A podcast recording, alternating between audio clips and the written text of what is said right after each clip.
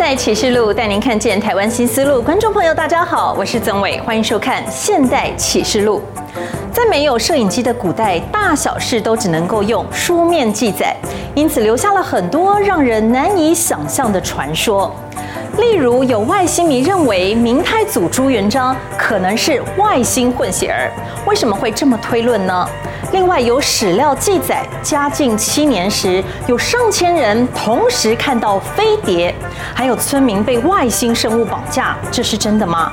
而在《万历野获篇》当中，更是写到，兵部尚书王向前的太祖母有可能也是外星生物。这些传说的真实性有几分呢？让资深记者陈雀莲、王前忠带我们一探究竟。黑夜树叶剪影衬托下，空中的六个不明光点更加神秘，好像在漂浮左右移动，而且忽明忽暗。二零二二年春节期间，台东上空出现不明光点，不是流星，也不是飞机，当地居民这么猜测。啊，也没有声音吼。对啊，你如果说这么近，应该有声音吼，是外星人吗？难道真的是外星飞船吗？我们的判断是，春节期间地面有一些春节的欢乐的活动，那个探照灯，因为你从它移动的方式来看的话，不像是不明飞行物。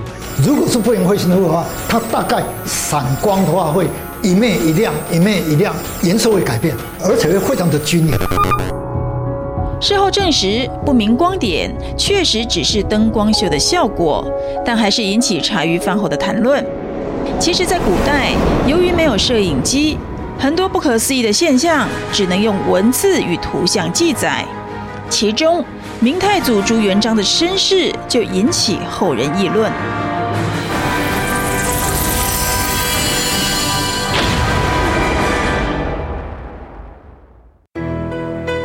明史及天皇御牒》中记载，朱元璋的母亲有一天在工作时，忽然出现个神仙，给了他一颗丹药，这丹药直接跳入他的口中，他就昏迷了，后来就怀孕了。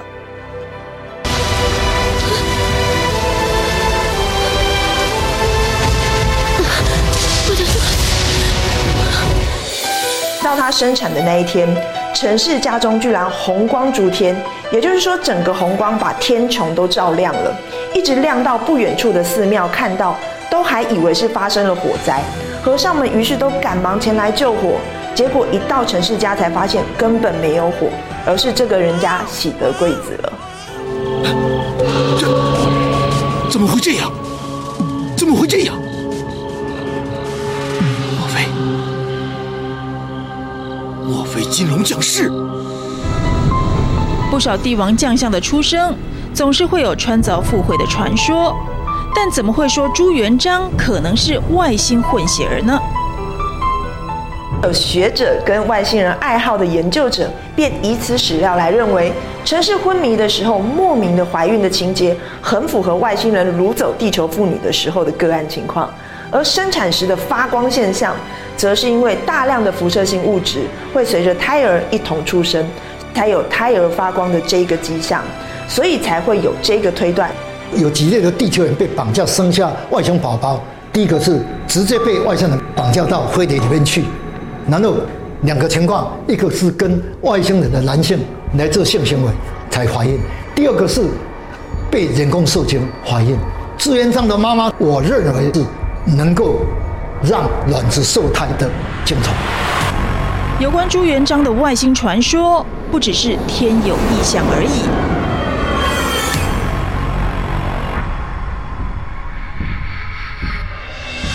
先来看看这张画像，方头大耳的朱元璋很有帝王架势，这是流传最广的朱元璋长相。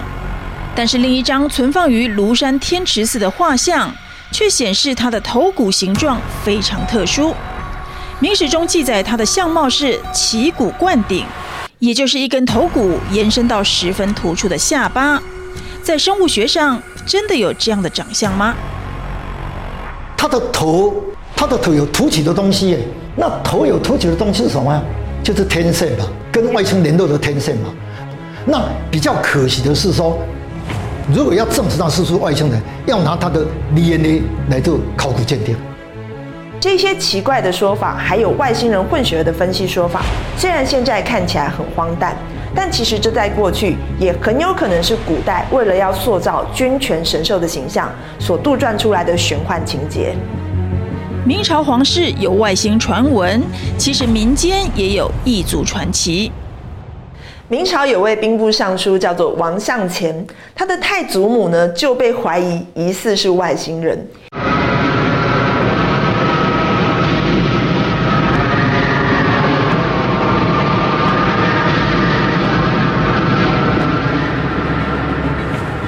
据《万历野获编》当中有记载到，王向前他的太祖母，她是从天空中被大风给吹过来的，最后落到了王家的院子里，过了很久才醒过来。那时候王家人去问他是哪边的人，结果语言完全不通，只知道他是被大风从外地吹过来的。Excuse me? 안녕하세요.こんにちは。你听不懂人话啊？鬼话连篇，看招！这个来历不明的女子后来和王家少爷结婚，从此开枝散叶。一场大风吹来一个妻子，这当然是一件奇闻。很有可能大风其实就是龙卷风，而太祖母其实就只是一个外地人，因为语言不通，才给了当时的人很多的想象空间，最后以讹传讹，成了外星人的传说。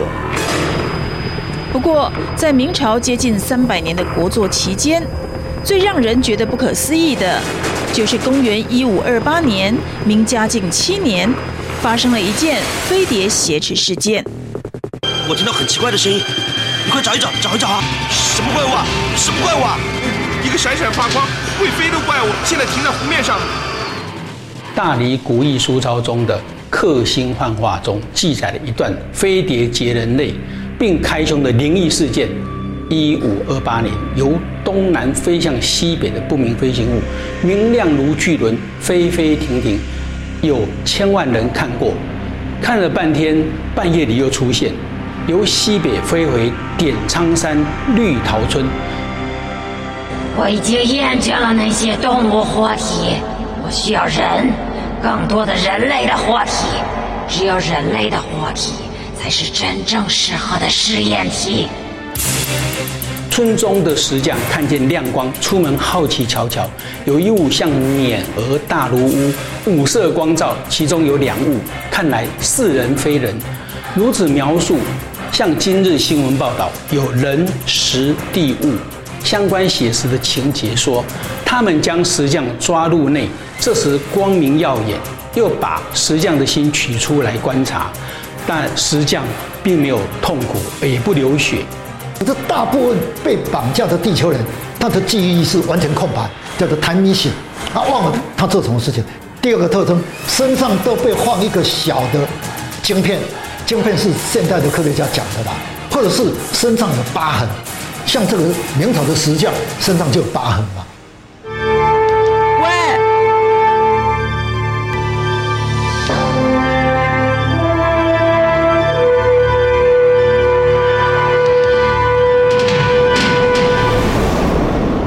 根据石匠的回忆，他看见不明飞行物中有两个人，圆脸上都长了三只眼睛。分不清是男是女，也听不懂他们的话，但他还没有看清楚就昏迷了。苏醒后，他发现自己还在打尸场，回到家中，家人大哭，原来他已经失踪一年多。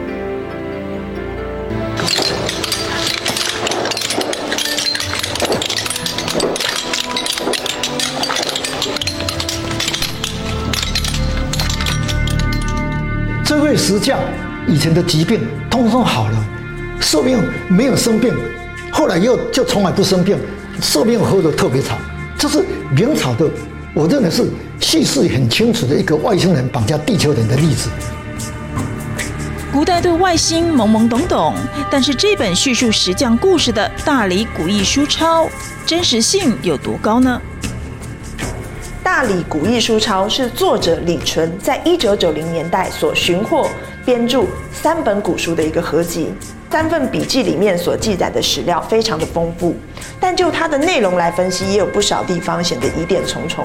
所以也有人认为说，这个家传的明朝手抄本其实是现代才印出来的，但这一些真假都还没有一个明确的定论。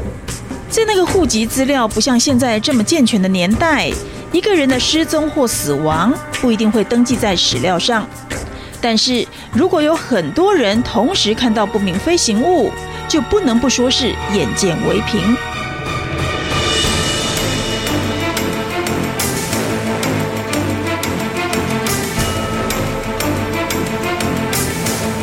明史五行记》说，一五九二年三月，陕西空中有火，大炉盆出现火焰有三尾，最后落在西北。这说明陕西出现外形如同现代人所说的不明飞行物的外观。这则记载，螺旋状的不明飞行物的特征就很像是现代科技创造出来的螺旋状的飞行器。以明朝当时古代的科技或是技术条件，是完全不可能制造出这类型的飞行物的。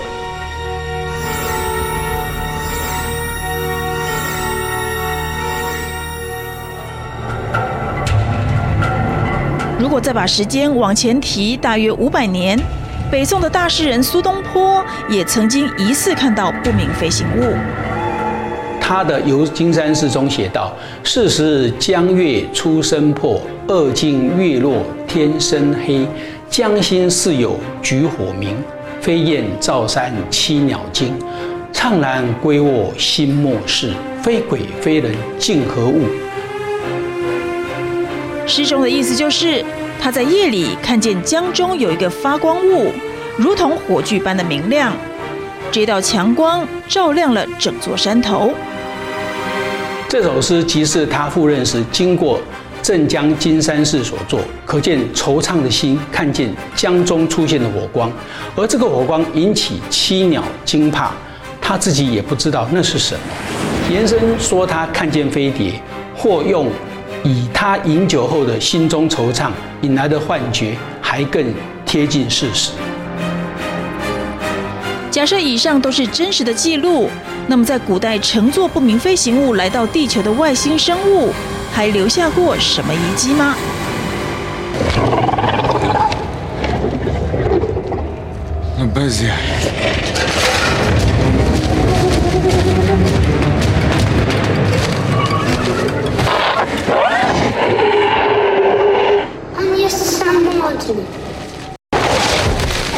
根据《宋史五行志》的记载，宋乾道六年，西安曾经出现了一个鸡头人身的不明生物，没有人知道它来自哪里。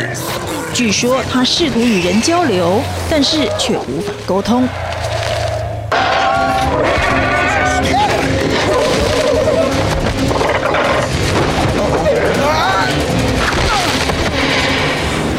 高科技的从外星来的这些科学家来创造地球生物的时候，觉得不满意就不要啊，觉得不满意不要的话，数量很少，就是我们也很少看到的鸡头人身或者是怪异的生物，大角兽啦、大海怪啦，这些看不到的嘛，因为他觉得不满意就不要，实验失败的产物。宋朝记录下来的鸡首人身，很显然不是正常的产物。但是这种生物却在世界各国屡屡被发现。古代的神明，不是神明有没有长翅膀啊？啊，那个鹰的鹰的嘴巴，尤其是埃及的神，不是鹰头神吗？那一些不仅仅跟人类的思想是一样，而且还有神力。有神力的意思说，它有超能力。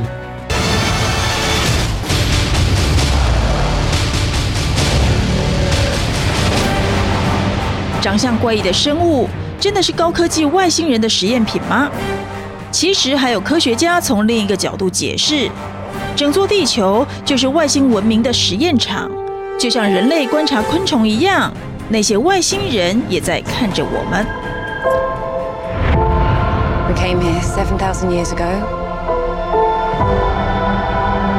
to protect humans from the deviants.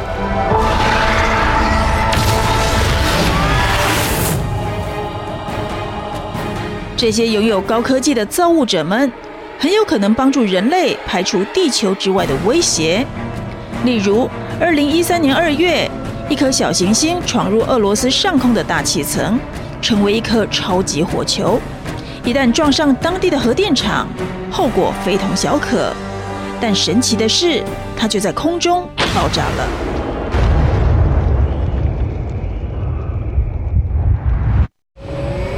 难道真的是外星文明出手相救吗？ We've loved these people since the day we arrived. When you love something, you protect it. 人类自诩为万物之灵，但是除了地球，还能拥有这个称号吗？答案可能很令人伤心。欢迎回来。这几年极端气候席卷全球，热浪、暴雪，还有像是二零二二年初东加王国海域的火山爆发，就像是电影《明天过后》的情节。有史学家认为，国家灭亡都跟灾难有关，明朝就是活生生的例子。十五到十七世纪被称为明朝扫冰河期，天冷导致粮食严重不足，战乱不断。明世宗朱厚熜在位的时候，陕西发生了大地震，造成了八十三万人死亡。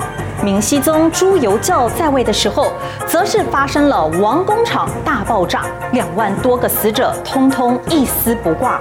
这些灾难全是天灾吗？还是有什么神秘的力量驱使呢？请看资深记者陈雀莲、王前忠的深度报道。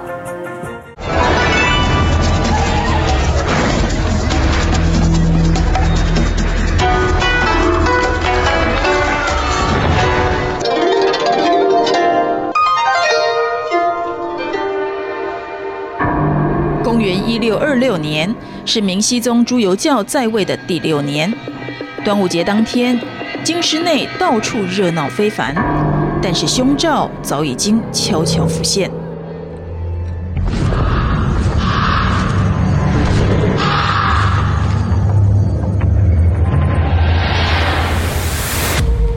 有史料记载，钦天监在一个月前就观察到有九头鸟的出现。朝野上下忧心忡忡，没想到就在端午节的隔天，震天一响，响彻云霄。大人，这是什么？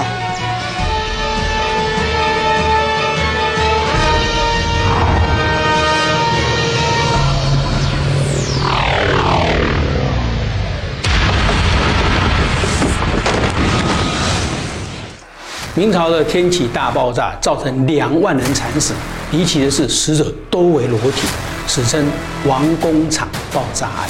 被爆炸的面积长达 七点七 平方公里。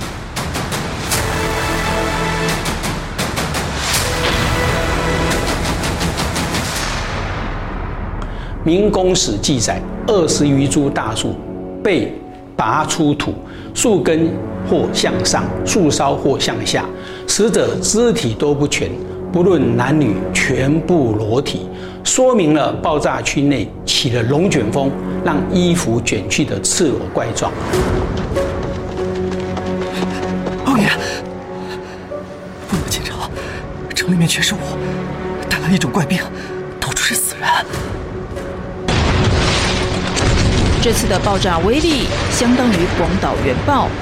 有人说王工厂是明朝皇家兵工厂，所以推论是火药爆炸。但是当时的黑火药远远落后于现代黄火药的威力，不足以让千斤的石狮子飞行于街外，还让平地炸出超过六公尺的巨坑。所以也有人大胆假设是陨石撞击引起地震。但是该怎么解释死者都是裸体呢？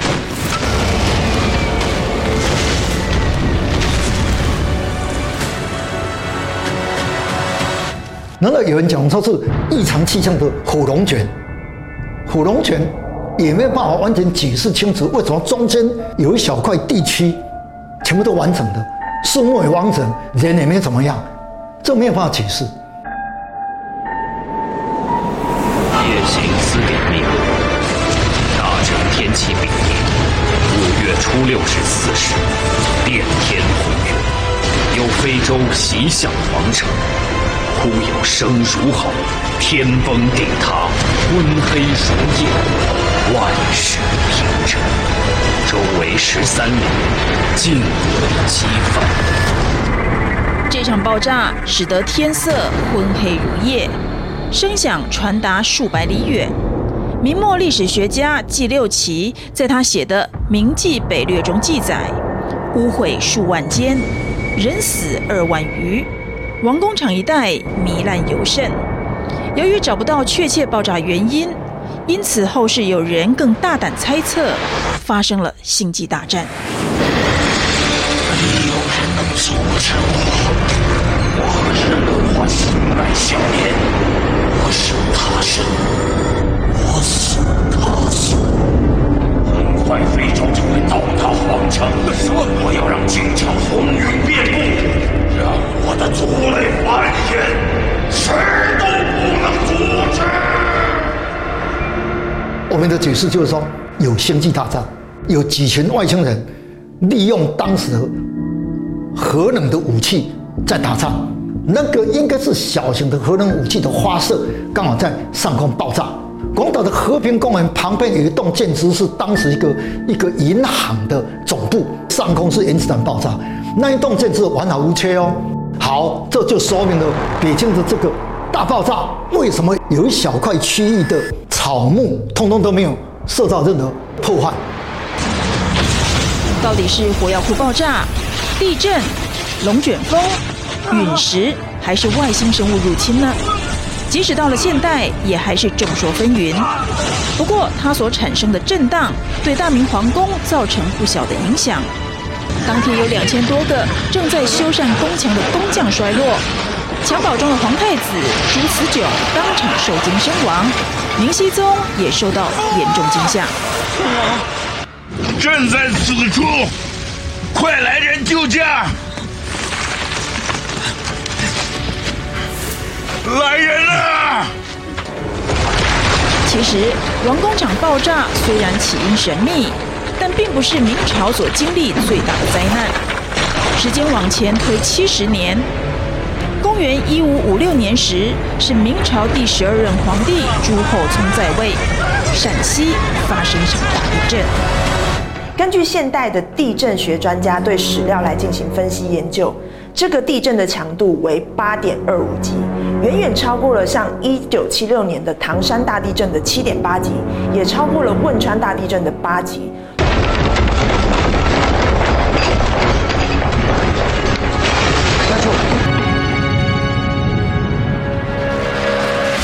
嘉兴大地震哦，大概蔓延当时有五个省，然后当时没有近代的科学统计，可是当时的历史上记载就死亡八十三万人，大概占当时中国人口的百分之一左右。这个数字是奏报有名的。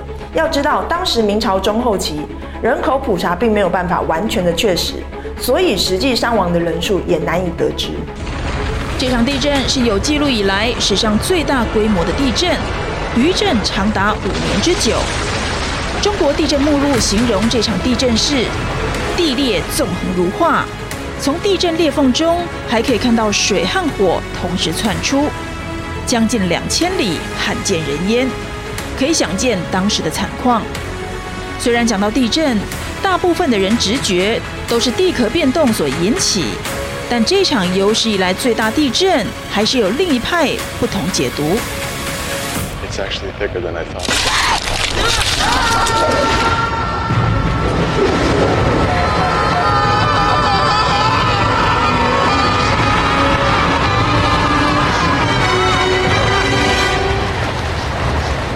We're still falling!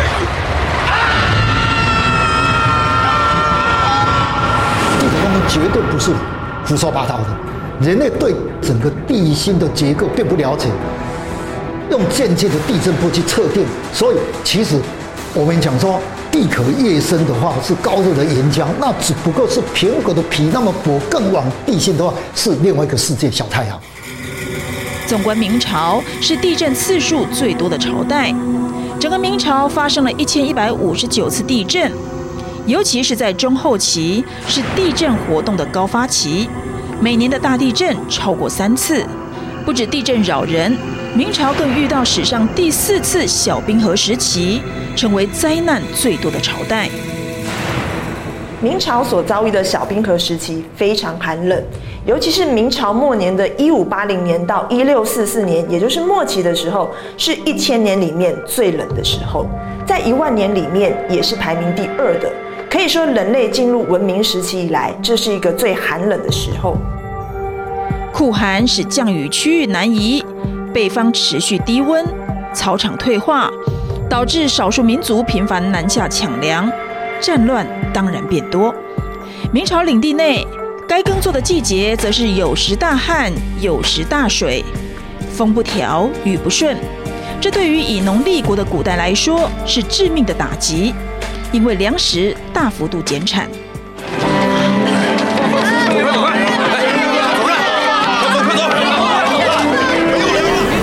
明朝灾难有多惨？从水灾、旱灾、蝗灾、鼠疫，此起彼落。连绵不绝，曾经有学者统计水灾的频率，在元代是 五点九年发生一次，明代是 一点三年发生一次。崇祯年间更出现长达十年的大旱，土地干涸，流民涌现，民不聊生。最恐怖的是公元一六四三年，北京爆发京师大鼠疫，传染的速度之快，让当时北京的士兵由十万减少到五万，三万匹战马减少到一千匹。古时候叫做瘟疫，那个是由老鼠上面的一些跳蚤来传染的，速度很快，早上感染，大概是晚上就会过世。早晨起床的时候，我连推他几次都不见动静，再一看，这整个人都僵硬了。昨晚他可有不适？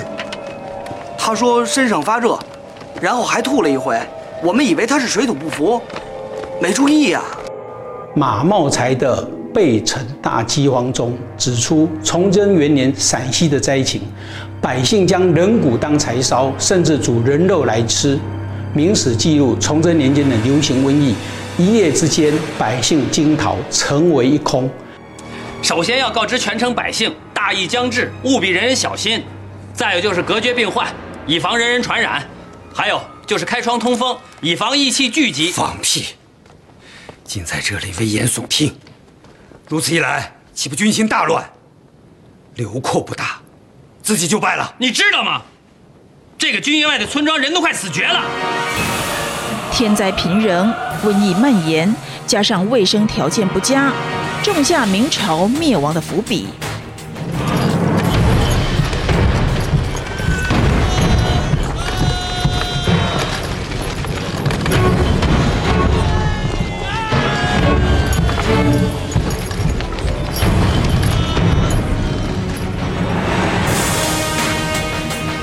在同一个时期，放眼欧洲，春季霜冻也让粮食欠收，人民发出怒吼，东方与西方帝国都面临革命的危机。小冰期对于欧洲同样造成全面危机，十七世纪被称为全面危机的世纪，曾经出现女巫被大规模追捕审判，教会对异教徒、犹太人、吉普赛人也展开破坏。当时神圣罗马帝国、西班牙、丹麦、法国都参与了残酷的战争，战乱中更显现小冰期影响的西方。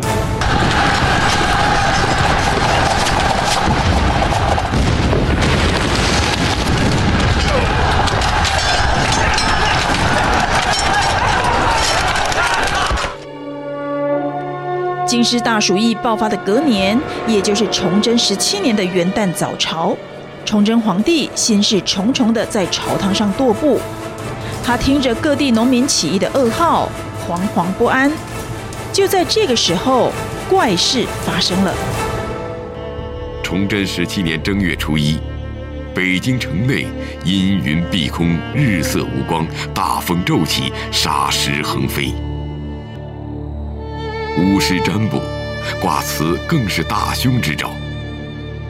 风从前起，主报兵至城破，臣民无福，兴如越中，国破君亡。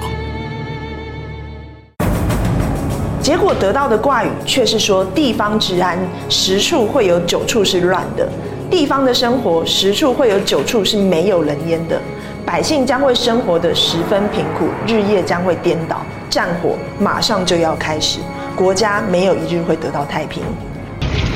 雪上加霜的是，就在风水大师卜卦当天，又传来凤阳地震的消息。凤阳是明朝开国皇帝朱元璋的出生地，龙穴脉象正好落根在这一带，因此地震的发生成了百姓口中的不祥之兆。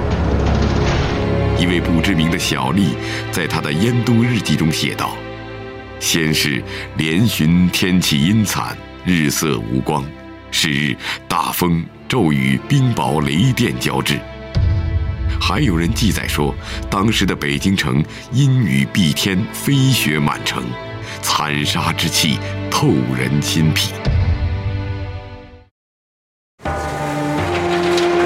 崇祯十七年三月十八日，明朝官兵大开城门投降李自成，崇祯帝心灰意冷，又无计可施。他要三个儿子换上平民的衣服逃走，以留下明朝血脉。随后就悲愤地解下墙上的剑，亲手了结后宫嫔妃与公主的性命。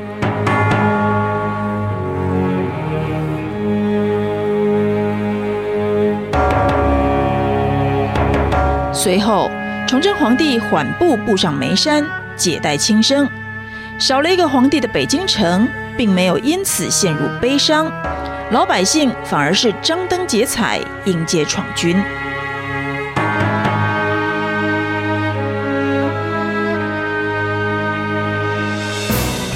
回想朱由检的一生，十八岁登基，三十五岁离世，十多年的皇帝岁月却是天不时，地不利，人不和。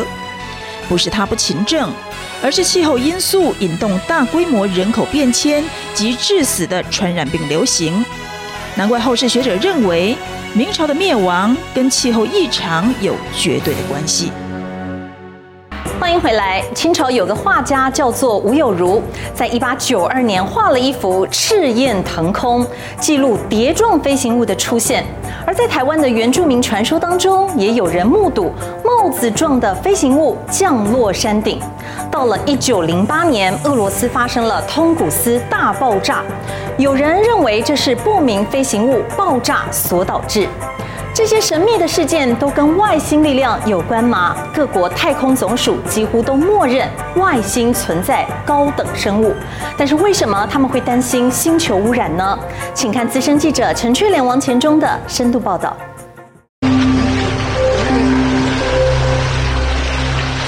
唐将军，这是昨日海啸后发现的异物。嗯。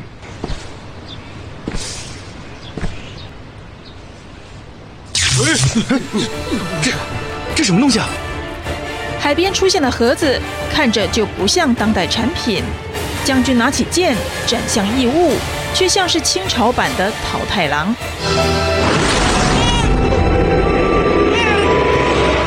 戏剧中的天外来客出现得莫名其妙，长大后有人类的长相，智商超高，过目不忘，还有异于常人的超能力。你怎么会飞啊？义父说不能让别人知道我有这种能力，你能不能帮我保守这个秘密啊？匹夫无罪，怀璧其罪。看在你救了我的份上，嗯，我可以帮你保守这个秘密。啊啊、难道清朝真的出现过飞地球的神秘力量吗？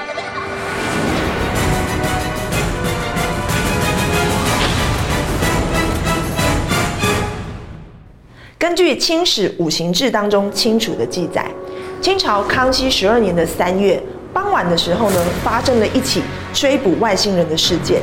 当时据说是有人看到了一个黑面人在天空中飞行，没有长翅膀却能够在天空飞行，但是又长得很像人类的一种物种。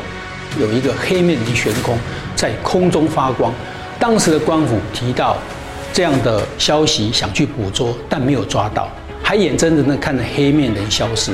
发光黑面人是否就是外星人？地球人，怎么能想到我？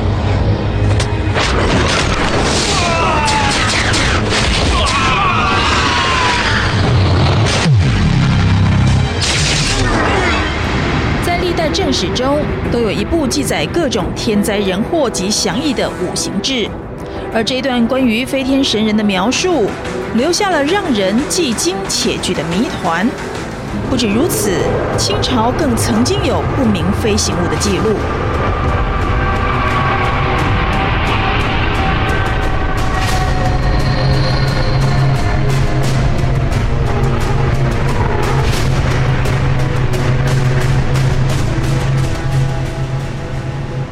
公元一八九二年，也就是光绪十八年的时候，在金陵城的城南，晚上的八点左右，突然在天空出现了一个外观有如巨卵的火球，飞行的速度蛮缓慢的。现场目击的老人表示，这个不明飞行物呢是从南门飞过来的，刚出现时还会微微的发出声音，最后从西向东飞去就消失不见了。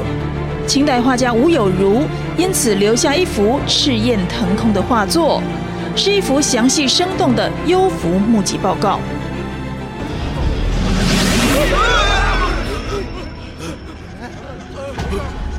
皇上，皇上，皇上！当时至少有百人站在朱雀桥上观看这奇异的景象。文字记录了飞行物速度不快，因此能够让路人仰头仰望。这个火球伴着声音慢慢出现。这样的形容间接指称是幽狐的现场目击。顾大人，皇上到底怎么了？贤兄，皇上，皇上被这不明飞行物绑架了。电影中的情节当然只是虚构，因为从来没有史料记载皇帝曾经被外星人绑架，倒是有民间老百姓疑似被消失的记录。难道是其他星球的高等生物搞的鬼吗？古今中外各种地球员都快被你集齐了，还有什么好说的？什么时候买卖宠物犯法了？地球员公认的智力低下，性情温顺。再说了，又不是我一艘船在卖，你老糊涂了吧？《清史稿·灾异记》，这是一本专门记录清朝灾害现象和有违自然现象的书。其中有一段记录说，雍正年间在临川广西壮族自治区北部，有一户人家进去山里砍竹，竟然在众人目光中消失。一百多天后，这个消失人又回来了，像是变了一个人，变得语无伦次，无法交流。如果清史稿的记载是真的，那么这一百多天消失的壮族人到底哪里去了？又为什么他还能回来呢？一切的一切都让人摸不着头绪。其实在台湾也有神秘的传说。根据凯达格兰族的传说，凯达格兰的祖先呢是乘坐着一种叫做龟物的帽子形状的飞行物，但也有另外一种描述是说乘坐一种在太空飘很像椰子形状的绿色星星。他们乘坐这个飞行物降落在台湾北部七星山的凯达格兰洼地。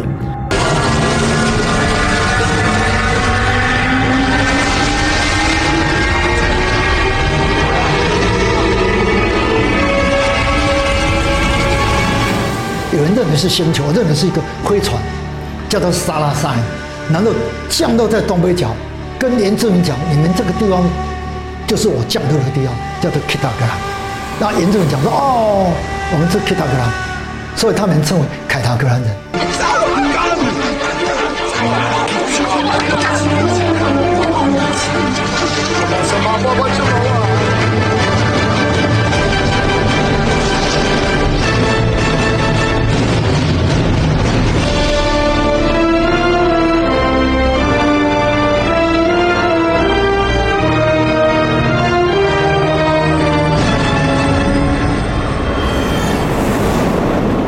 在台湾的阳明山区，多年前就发现一处神秘的古文明遗迹，现场遗留下金字塔的建筑，还出现头顶疑似有天线的人像图腾。早期他们在小油坑在试射的时候啊，是有看到飞碟从那边过来，也是他们国家公园管理处的人员亲眼目睹的啦。这种类似的神话传说，其实不只是凯达格兰族专有，就连邻近的噶玛兰族、泰雅族、巴仔族也有，而原住民中崇拜的雷公神，也可能是外星生物吗？雷神长得什么样子？他有一个帽子，这我有一张图，这个帽子上面把它画黄色，它是一个凸凸凹凹、凸凸凹凹，这个就是天线，他们要跟他们的母星球联络的天线。这些古老的传说神话，虽然没有完整的科学或考古佐证，但却也是研究台湾原住民的重要参考资料。如果真如外星迷所言，外星生物早已经造访过地球，那么还有哪些迹象可循呢？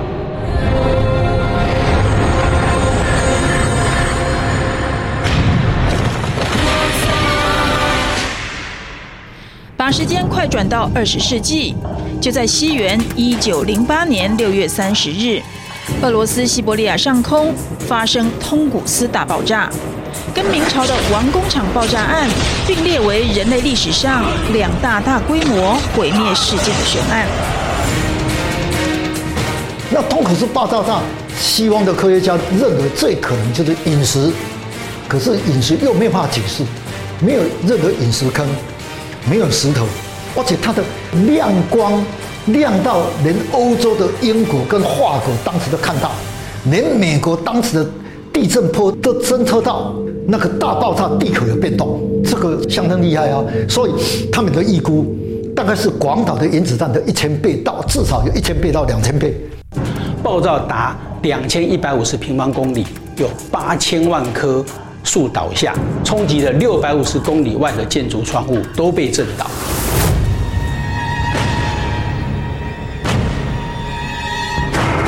科学家昼夜不舍，还是找不到陨石坑。试想一下，这个爆炸的面积是台湾的七倍大，到底有什么地球上未知的力量，能这么大规模的摧毁地表呢？后来，俄罗斯西伯利亚联邦大学提出，天体没有坠落到地面，而是近距离掠过地球，产生巨大破坏后，又重回太空。这场爆炸发生在罕无人烟的通古斯河附近，当时全球动乱，过没几年就进入第一次世界大战，因此一直到二十年后才有科学家实地走访调查。没想到时隔这么久，还测到高剂量的放射性物质，因此又有另一派学说出现。为什么会有放射性物质？后来我们在美国研究外星人发现说，原来俄罗斯今天的俄罗斯的乌拉尔山的底下是一个外星人基地，当时也是两群外星人互相有打斗，放射小型核子弹在西伯利亚上空打斗，而且不是只有一颗原子弹，有好几颗一起爆炸才会比王宫大爆炸还严重。时至今日，已经有越来越多科学家确信，外太空不但有高等生命，而且大隐隐于市，很可能就藏匿在你我身边。Flacco, you know you're not supposed to be north of Canal Street. Who is Flacco? Just relax, punk. They're looking for me, not you. 电影中总是一身黑衣的星际战警，到了现实生活中，可不一定都是男性。从这个世纪开始，美国太空总署 NASA 和欧洲太空总署 E S A分别增设了特殊职务，就叫行星保护官。What are you protecting the Earth from? So planetary protection involves protecting the Earth and also protecting other planets in this solar system at the moment. We're protecting other planets from life on Earth. 它保护的是人类可能探索的所有星球。以火星探测车为例，就算经过消毒，表面上也还有几十万种细菌。万一有微生物通过太空考验而在火星存活下来，未来就极有可能变成地球人创造了火星生命。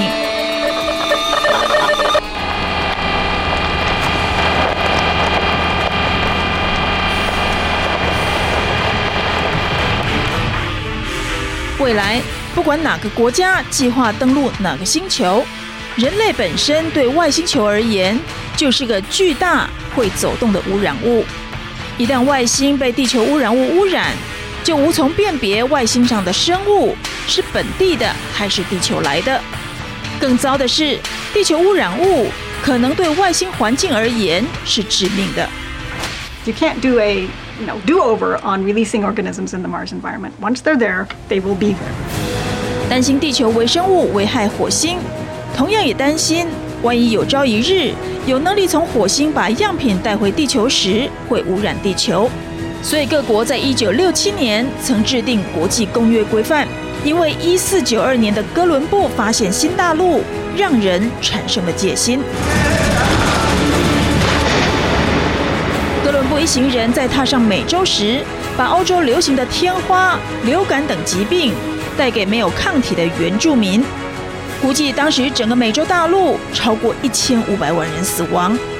之后，哥伦布返航，则把梅毒带回欧洲，同样也是死伤无数。光是地球上的交流就有这么严重的后果，星球与星球间的污染会造成多大威胁，难以想象。我们对太空的所知太少，对外星生物的理解仍然蒙着层层面纱。感谢您今天的收看，也欢迎您一起上《现代启示录》的 YouTube 订阅跟分享。